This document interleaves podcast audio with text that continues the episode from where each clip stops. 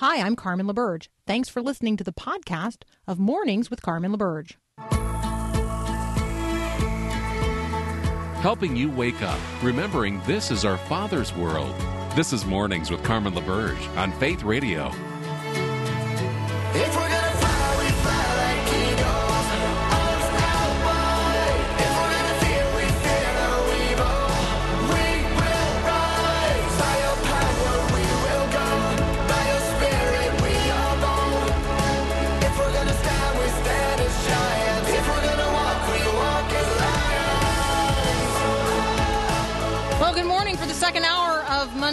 Tuesday during this truncated week of Labor Day.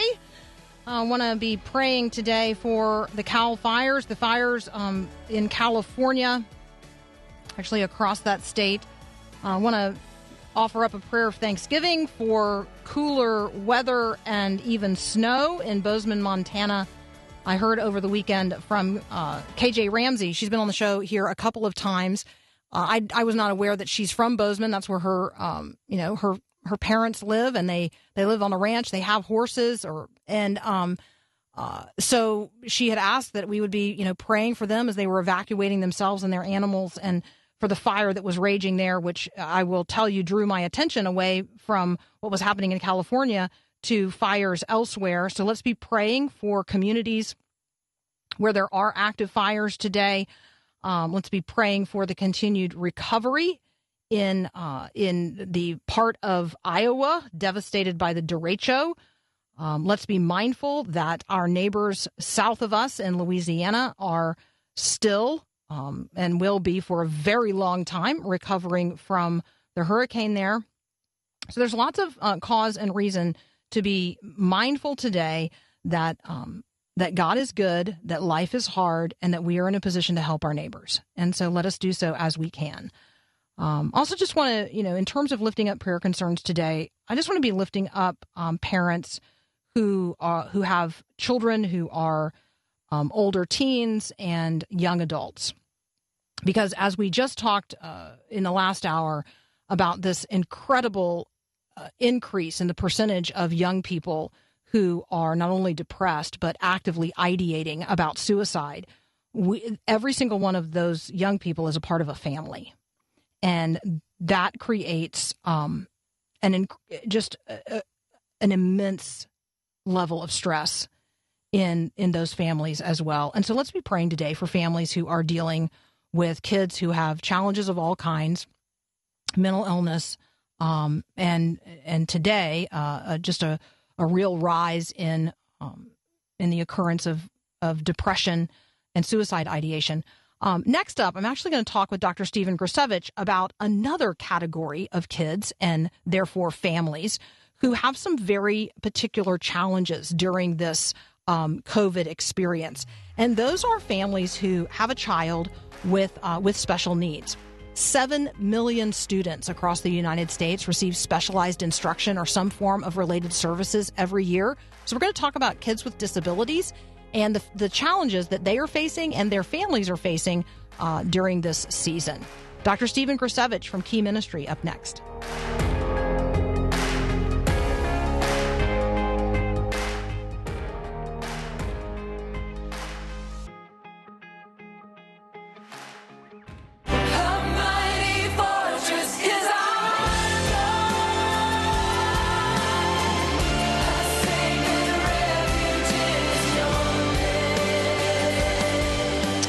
Me now, Dr. Stephen Grcevich. He is a child and adolescent psychiatrist. He's a teacher, an author, a researcher, a consultant. He's the president and founder of Key Ministry. You can find him at keyministry.org. Dr. Grcevich, welcome back. Carmen, thanks for having me back.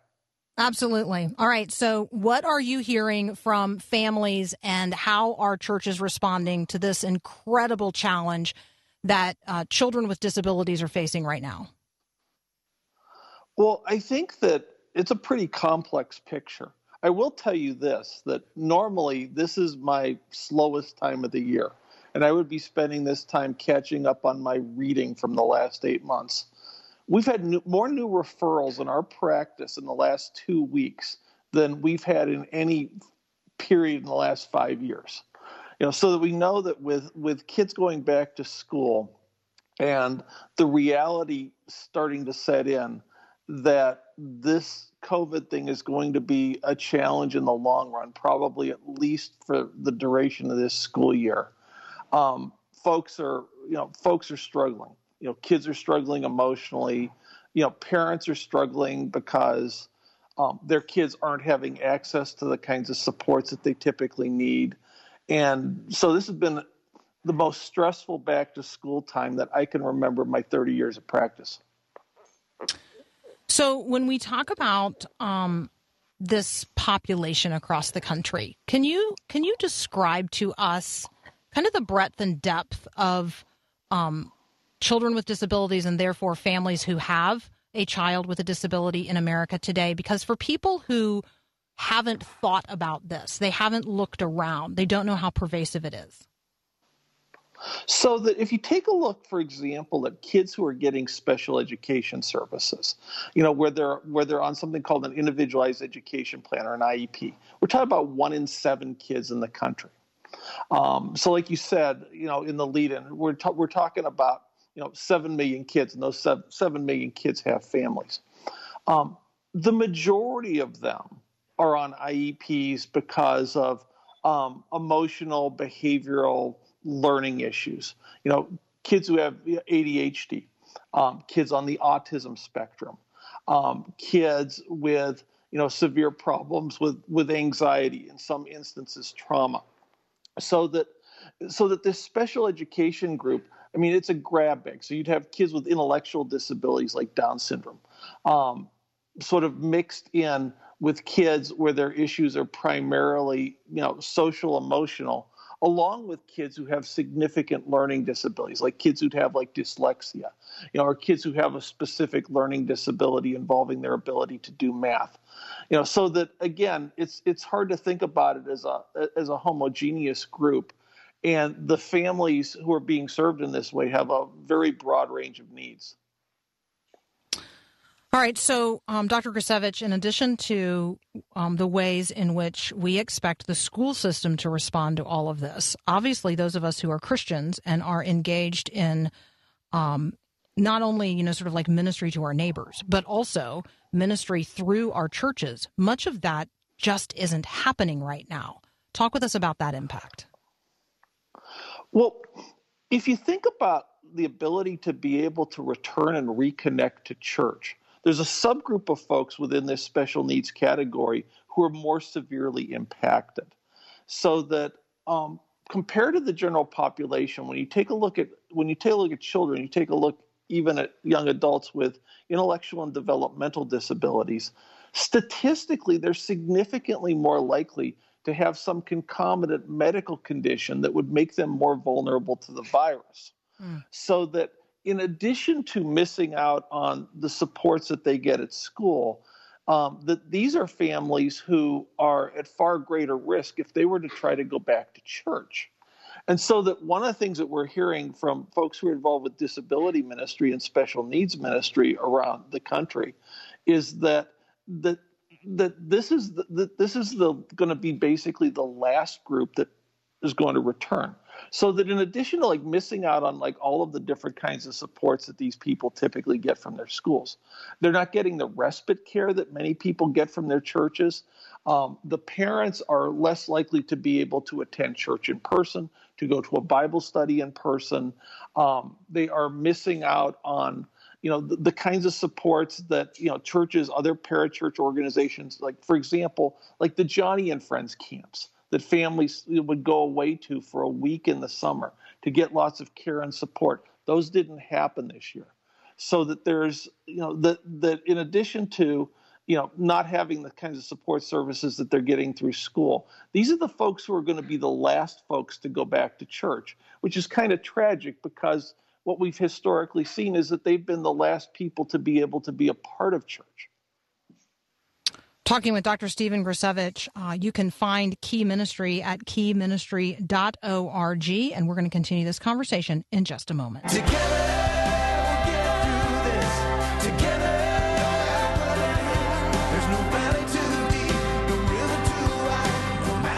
I'm talking with Dr. Stephen Grcevich from Key Ministry. We're talking about uh, some of the most vulnerable people in our society, and those are children and adolescents with um, a variety of uh, or range of disabilities. Those might be emotional, they might be behavioral, they might be related to trauma, they might have intellectual um, developmental challenges or physical disabilities.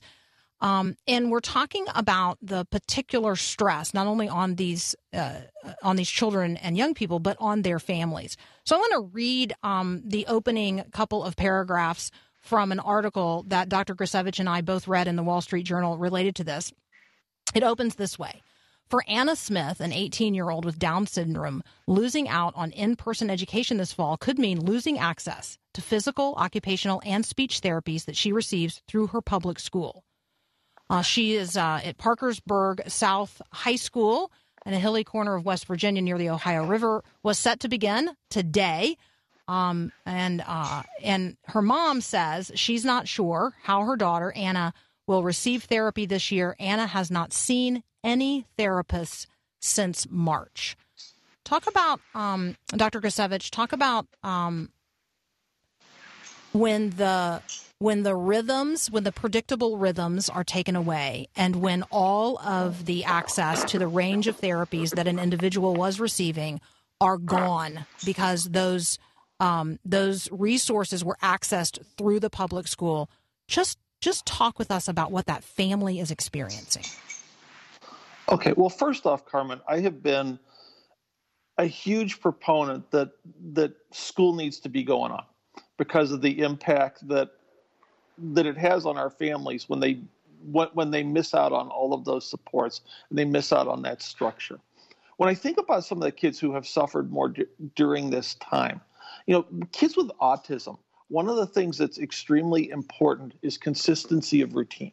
So that when that routine gets disrupted, it's not unusual to see those kids experience more challenges with aggressive behavior. Um, when when they you know when when they lose the busyness of the day and this is this is also something that we have tended to see and when i think about the kids that we've seen who've been most severely impacted emotionally it's been kids with obsessive compulsive disorder and kids with anxiety. So that one of the ways that they oftentimes cope is that you know that they will use the busyness of the day to distract themselves from their own you know internal anxiety their own internal obsessions. You take away like the seven hours of the day that they're in school. You take away their extracurricular activities.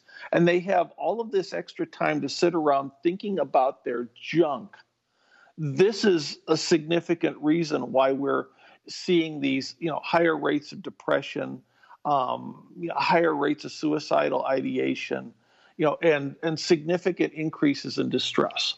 So that so that when the structure of school is very important for kids who maybe struggle with self-control to be able to maintain their self-control the the disruption the routine is very challenging for kids on the autism spectrum and all of the downtime has been very challenging for kids and caused a spike in the mental health needs of kids with internalizing disorders such as anxiety and OCD.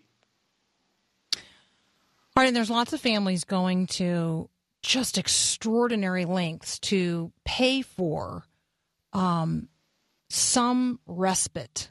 And and I say that in all love and recognition that these are families who love their kids.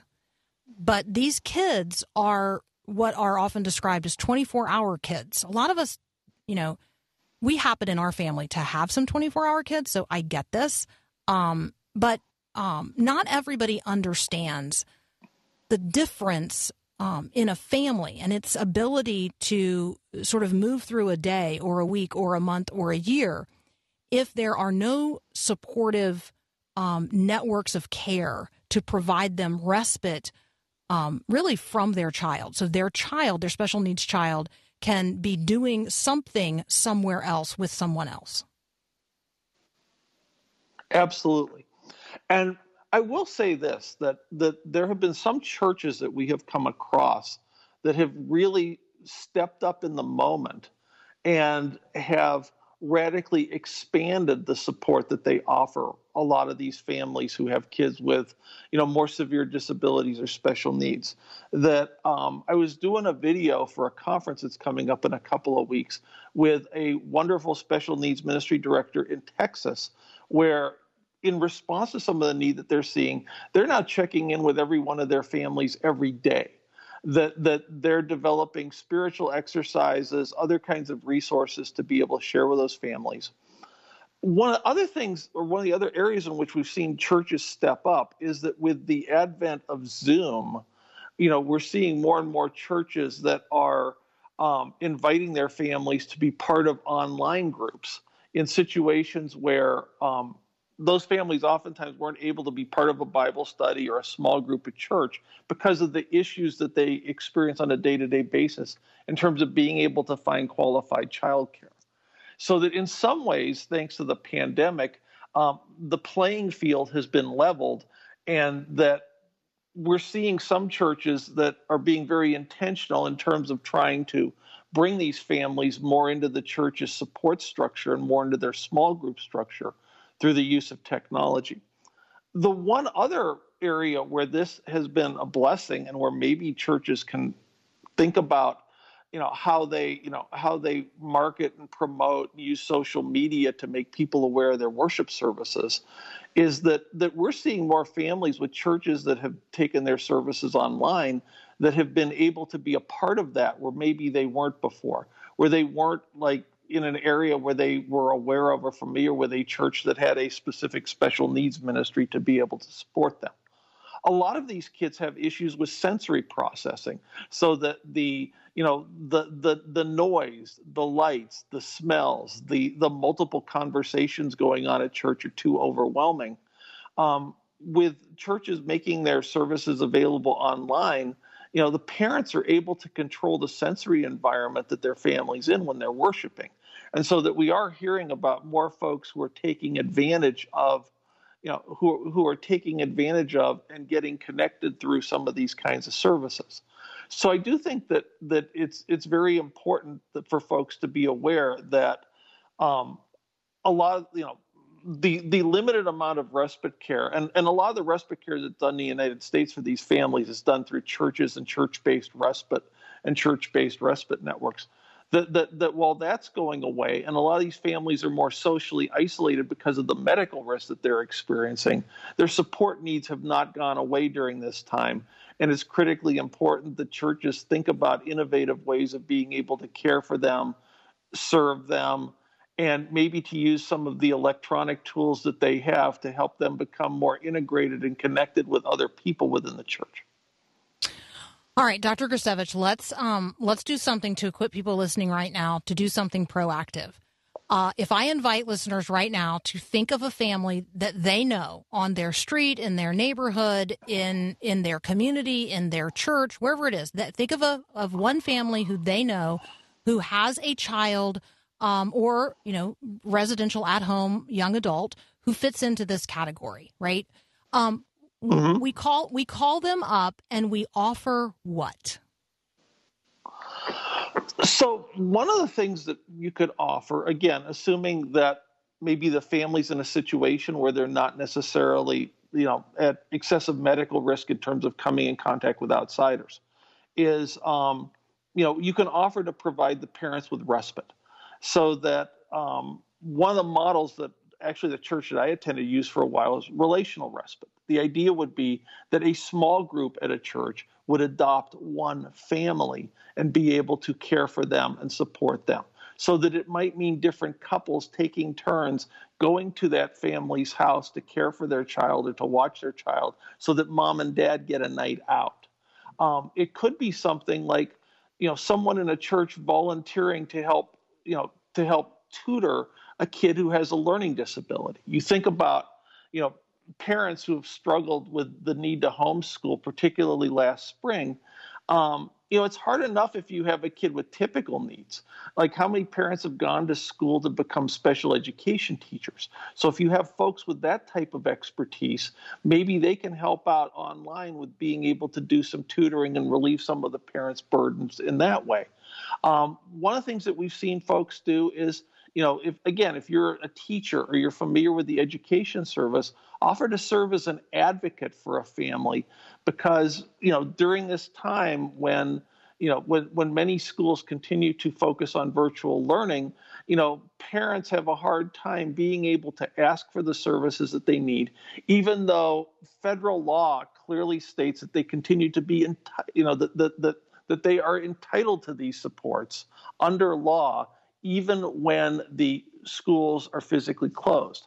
So that if you have some familiarity with the system, you know, being able to support families within your church or in your community as they're struggling to try and get as many of these services as possible ported into the home would be another way that people could be an incredible blessing. Dr. Grcevich, thank you so very much for joining us today. Thank you for your advocacy and your work on this front. Uh, you guys can find Dr. Stephen Grcevich at Key Ministry. That's keyministry.org. Stephen, we really appreciate it. Thanks for having me, Carmen. Absolutely. We'll talk again. We'll be right back.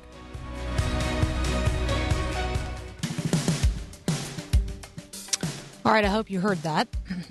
I mean, I, I know you heard it. I hope you heard it at a heart level. I have some uh, special people in my life. Uh, I've talked to, uh, about Matthew, my, my stepson, who turns 15 in October. He has some very special needs, and in addition to his developmental challenges, he also physically looks different than uh, than the rest of us.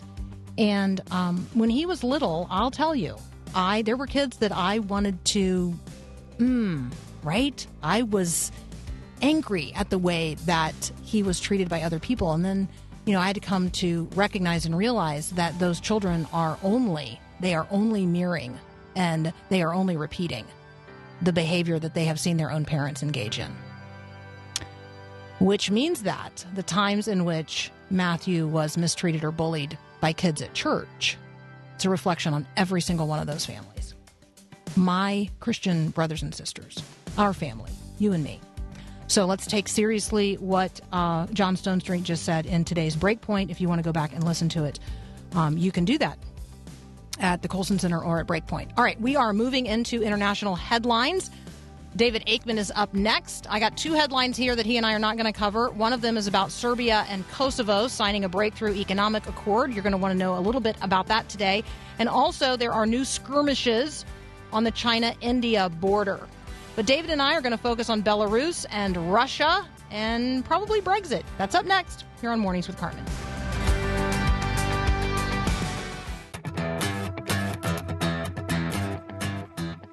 So, starting next Monday, September 14th, we're going to spend a couple of days in what we call Fall Share.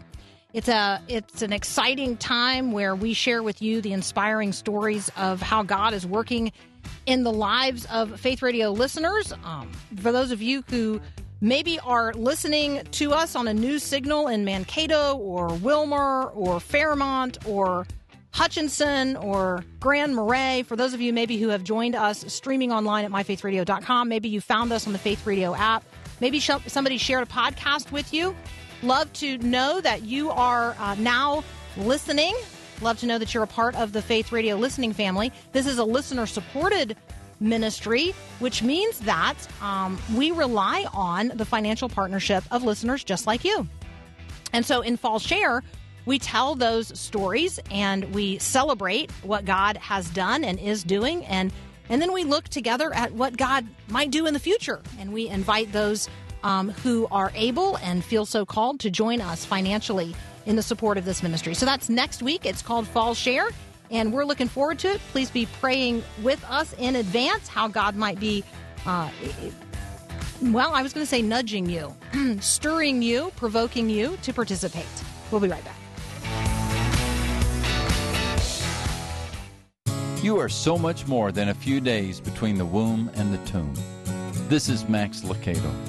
Paul the Apostle says it's in Christ that we find out who we are and what we are living for. Long before we first heard of Christ and got our hopes up, He had His eye on us, had designs on us for glorious living, part of the overall purpose He is working out in everything and everyone. Above and around us, God directs a grander saga written by His hand. orchestrated by His will, and unveiled according to His calendar. Your life emerges from the greatest mind, the kindest heart in the history of the universe, the mind and heart of God. You are God's idea. And remember, God doesn't have any bad ideas. This is Max Lucado.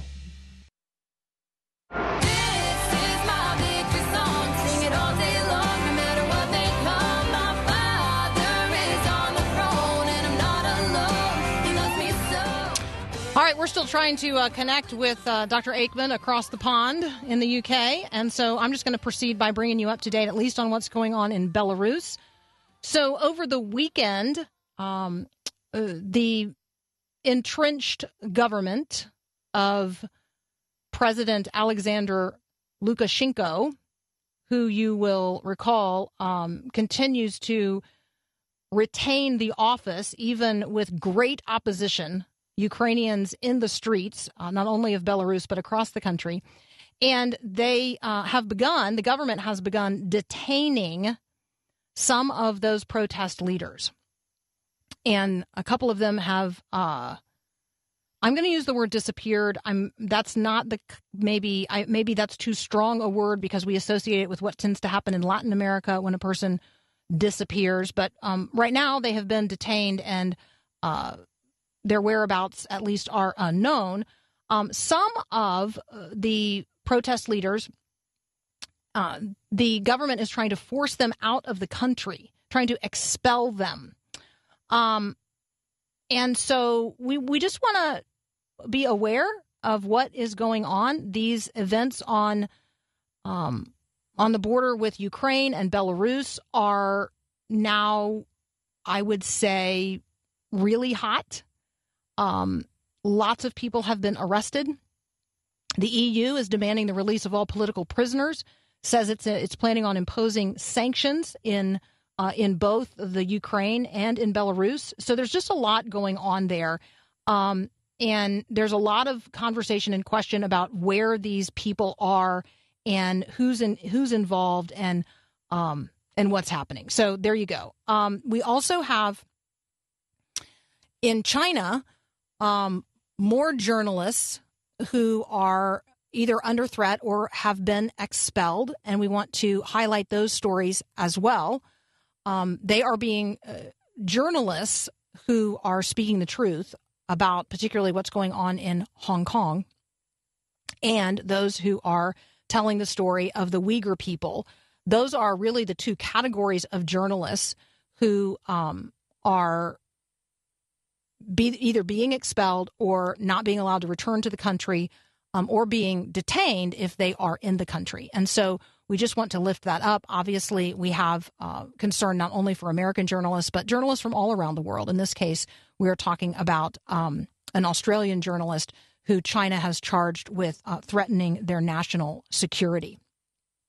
All right, let's turn to a couple of Russia headlines um, here. The top story uh, related to Russia right now is that Germany is talking sanctions, um, specifically sanctions on the Russia pipeline, and this follows the uh, in the wake of the Alexei Navalny um, poisoning, and then you know he was in an induced coma there in Germany. He has now been revived, I guess would be the right language, from that induced coma. And Angela Merkel is uh, saying, hey, maybe we will uh, uphold some of these projects we have been engaging in with Russia until we find some resolution related to this. Um, related to this poisoning of this oppo- Russian opposition figure, uh, Alexei Navalny. Uh, specifically, she's talking about holding up uh, gas line projects or gas gas pipeline projects, I think would be the right way to say that. So, um, lots going on there on the Russia front. Um, the other maybe big Russia headline that um, we should talk about, and David would be talking about if he were here, is the Russian meddling in the U.S. election. And I, I think that, you know, we need to be clear when um, when we prepare ourselves to acknowledge that there are bad actors around the world who are interested in uh, not only who serves as the president of the United States, but in our democracy and how it works, in our nation's um, confidence in our own system.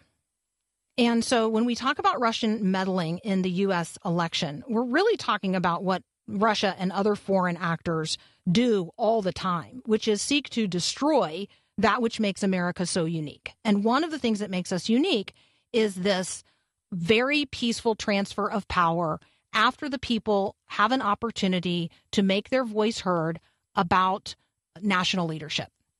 So we have, you know, we have a very regular, systematic, nonviolent transfer of power when a new member of Congress is elected and the incumbent is not reelected, or when a senator um, is elected and the incumbent senator is not elected, or a president is elected um, and there is there is a transfer from one party to another in terms of executive leadership of the country.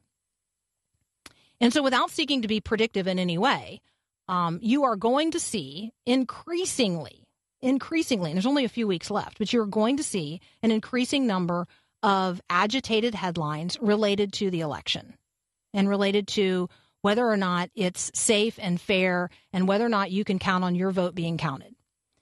Um, anytime someone raises a question about whether or not your vote is going to be accurately counted and whether or not your vote counts.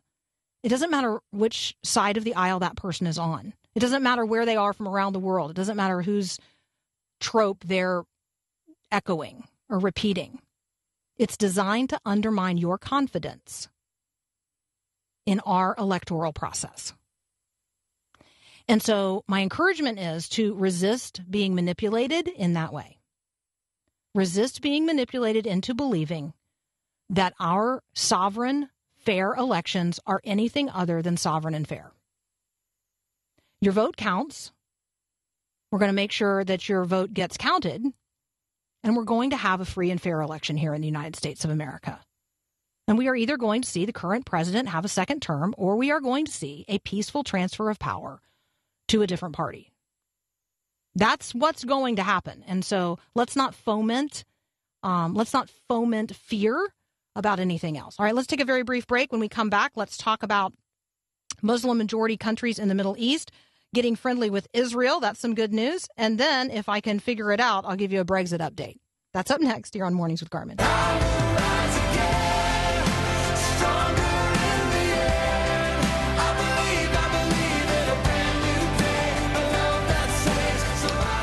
All right, taking a brief pivot here um, to the Middle East. There are a number of Muslim majority countries uh, that are at least, at least what we're hearing is they are now engaged and maybe have been for some fairly long period of time, privately engaged in conversations about recognizing Israel and or having some kind of relationship with Israel. So Bahrain has now allowed flights uh, to Israel. That joins the a, the um, United Arab Emirates. You know, we talked about that peace flight that was very historic that took place last week.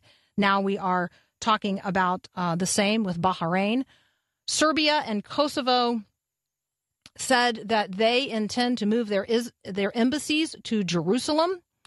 Um, the EU has now warned Serbia and Kosovo against that, saying that it would undermine their EU membership or their hopes for EU membership if they moved their Israeli embassies to Jerusalem. So that is going to um, have some political fallout, I would guess, as well. So those are some uh, stories we're watching in that part of the world. And then there's Brexit. Now, let me just let me just confess to you, I was uh, planning on relying heavily on David Aikman for this story. So here's what I know: the European Union told Britain on Monday that there would be no trade deal um, if uh, if the UK in any way, I should say Britain, if Britain in any way t- tried to um, the language here uh, from Reuters is tinker with the Brexit divorce treaty. So we're now we're now calling Brexit uh, at least the the deal that has been worked out between Britain and the European Union is being openly called a divorce treaty. And apparently, the EU is warning that any attempts by Britain to quote tinker with it um, would uh, would null the deal. So I would say this um, this sort of raises the specter of a tumultuous end of year finale to this ongoing Brexit saga. Um, and so I guess we will be lifting up, um, lifting up not only Britons, Brits, but others who, you know, they're they're worried. They're worried about the future of um, their ability to cross borders or have trade or um, live in the ways that they have been living while Great Britain has been a part of, or while Britain has been a part of the EU. So it has um, financial repercussions. It has global currency repercussions. You're going to see um, some fluctuations in the international markets related to Brexit um, between now and when it happens, and probably in the aftermath of it as well. All right, uh, there are always China headlines to be watching. Some of the China headlines um, that uh, that I'm watching right now are aggressions in the South China Sea, um, conversations related to a, a plane crash um, in Taiwan, um, and then obviously the ongoing COVID vaccine showdown. I don't know. We're going to um, continue to talk about China and its efforts to um, rise.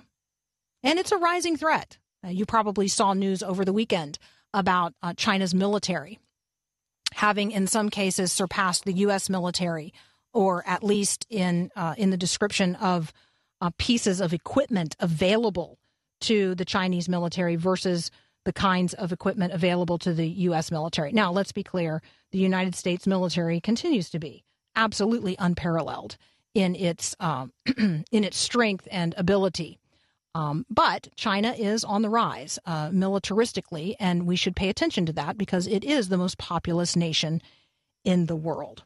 All right, we're going to take a brief break. Uh, when we come up, we'll come back. We'll close up this edition of Monday on Tuesday here on Mornings with Carmen.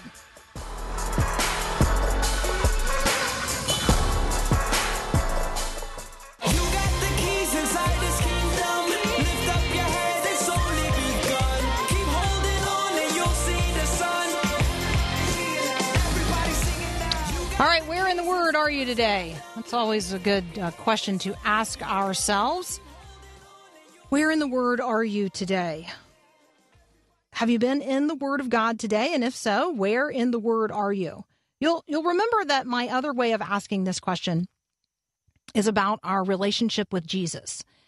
And I was asked over the weekend um, an interesting uh, an interesting question, so I'm going to pass it along to you. See how you respond and react to it. So instead of asking, um, you know, like where do you go to church or these kinds of things, this this person just straight up asked, just tell me about your relationship with Jesus.